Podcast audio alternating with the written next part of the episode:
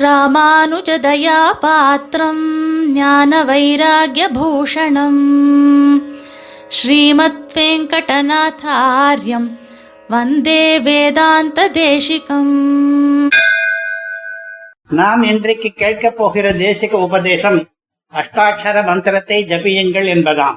இது எட்டே எழுத்துகள் கொண்ட சின்ன மந்திரமானாலும் மகா பிரபாவம் கொண்டது. இந்த மந்திரத்தை திருமங்கை ஆழ்வாருக்கு பெருமாளே உபதேசித்ததாக ஆழ்வாரினுடைய சரித்திரம் தெரிவிக்கிறது. அப்படி பெருமாளிடம் நேரடியாக உபதேசம் பெற்ற இந்த ஆழ்வார் அடிக்கடி இந்த மந்திரத்தினுடைய பெருமையை தன்னுடைய பெரிய திருமொழியிலே பாடுகிறார். நாமும் தகுந்த குருவிடம் உபதேசமாக பெற்ற பிறகே இந்த மந்திரத்தை ஜபம் பண்ண ஆரம்பிக்கலாம்.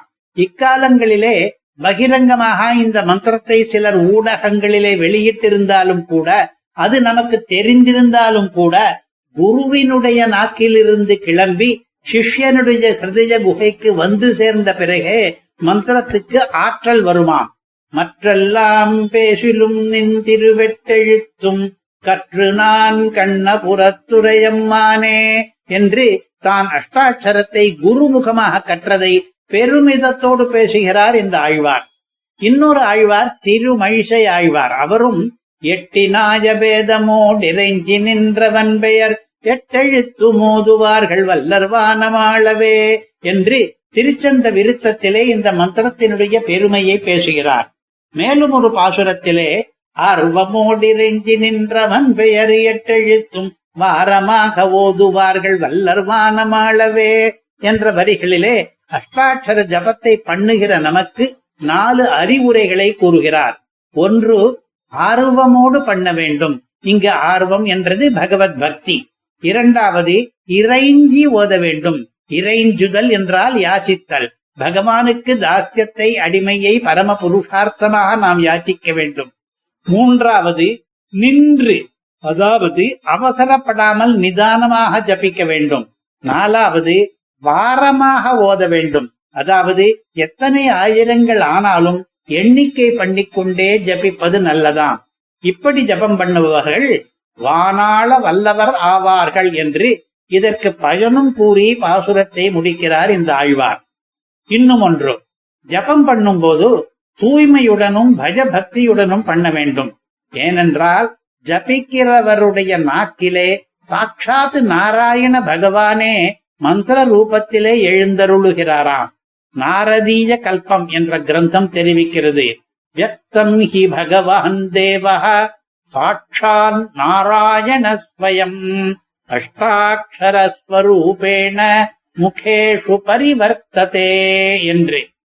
மற்ற மந்திரங்களை விட இந்த மந்திரத்துக்குள்ள ஒரு சிறப்பு என்ன என்றால் இது வேத மந்திரமாயிருப்பதும் அப்படி வேத மந்திரமாயிருந்தாலும் கூட ஒரு சிறு மாறுதலுடன் சர்வ வர்ணத்தவர்க்கும் பொதுவாகிறது என்பதுமாம். எல்லா ஜாதிக்காரர்களும் பஞ்ச சம்ஸ்காரம் பண்ணி கொள்ளும் பொழுது இந்த மந்திரத்தை ஆச்சாரியனிடம் உபதேசம் பெற்றுக் கொள்ளலாம். உபநயனம் ஆகியிருக்க வேண்டிய நிர்பந்தம் கிடையாது. இது காயத்ரி மந்திரத்துக்கு இல்லாமல் அஷ்டாட்சர மந்திரத்துக்கு இருக்கிற சிறப்பாகும்.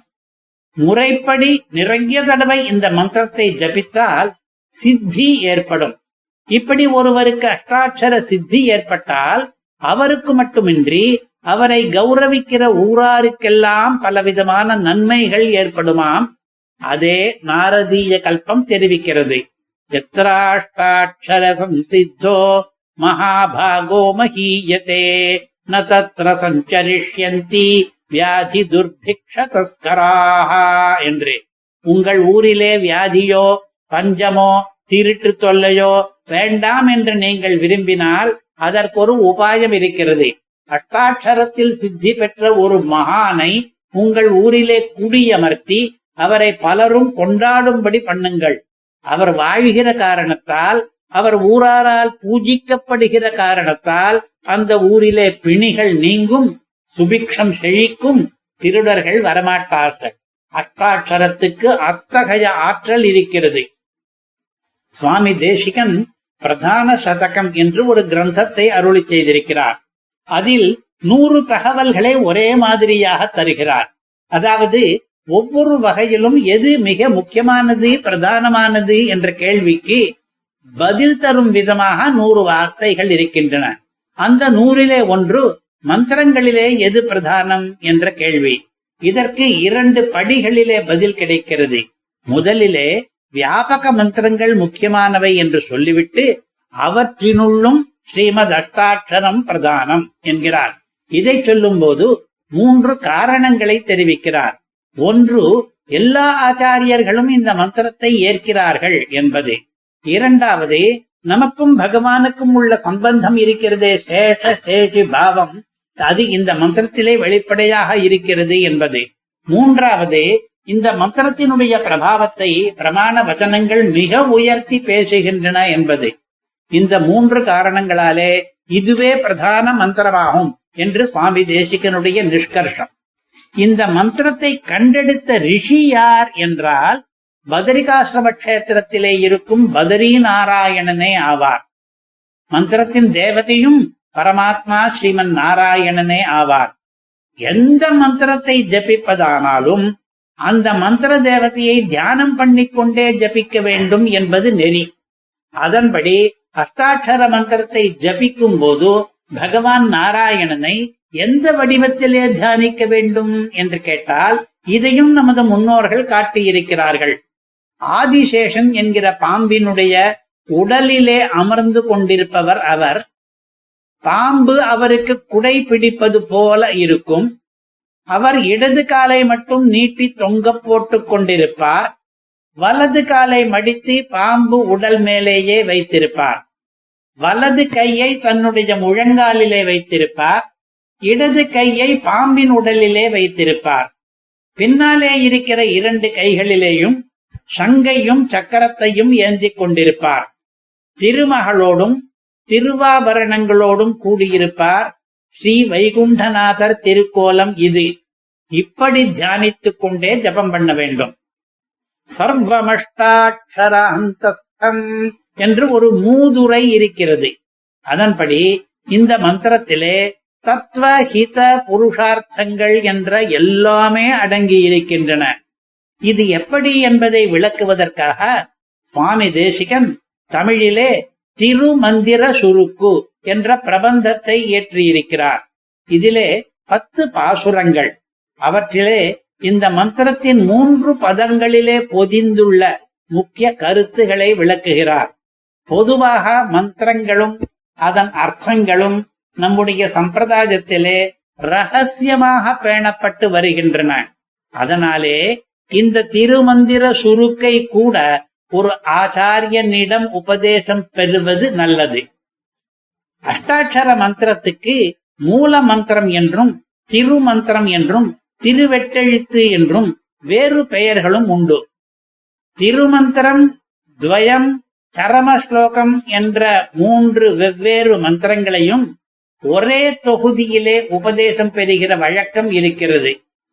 நாலு காலக்ஷேப கிரந்தங்களிலே ஒன்றான ஸ்ரீமத் ரகசிய திரையசாரம் என்பது இந்த மூன்று மந்திரங்களின் அர்த்தங்களை அறிவிப்பதற்காக வந்த நூலாகும். இதையும் இயற்றியவர் சுவாமி தேசிகனே ஆவார். பாக்கியசாலிகள் இவ்வர்த்தங்களையெல்லாம் அறிந்து மகிழட்டும். ஆனால் உள்ளர்த்தங்களை அறியாதவர்களுக்கும் கூட மந்திர ஜபங்கள் பலனளிக்கும். ஆகையால் நாம் எல்லோரும் தத்தம் ஆச்சாரியனிடம் சென்று உபதேசம் பெற்று இந்த மந்திரங்களை தினந்தோறும் ஜபித்து பயனடைவோம். இம்மை பலனும் கிடைக்கும் அபவர்க்கம் என்ற மோட்ச பலனும் கிடைக்கும். இவ்வளவு எளிதாக உய்யும் வழி இருக்கும்போது நாம் ஏன் அதனால் பயன் பெறுவதை தள்ளி போட வேண்டும்? ஏராளமான தடவை அஷ்டாட்சரத்தை ஜபித்து அதிலே சித்தி பெறுவதற்கான முயற்சியை பண்ணுவோம். ஸ்திரீக்கள் கூட தினந்தோறும் காலையிலே பத்து தடவை இந்த மூன்று மந்திரங்களையும் ஜபிக்கிற வழக்கம் நம்முடைய குடும்பங்களிலே இருக்கிறது. வந்தே வேதாந்த தேசிகம். கவிதார்க்கிக சிம்ஹாய கல்யாண குணசாலினே ஸ்ரீமதே வெங்கடேஷாய வேதாந்த குரவே நமஹா.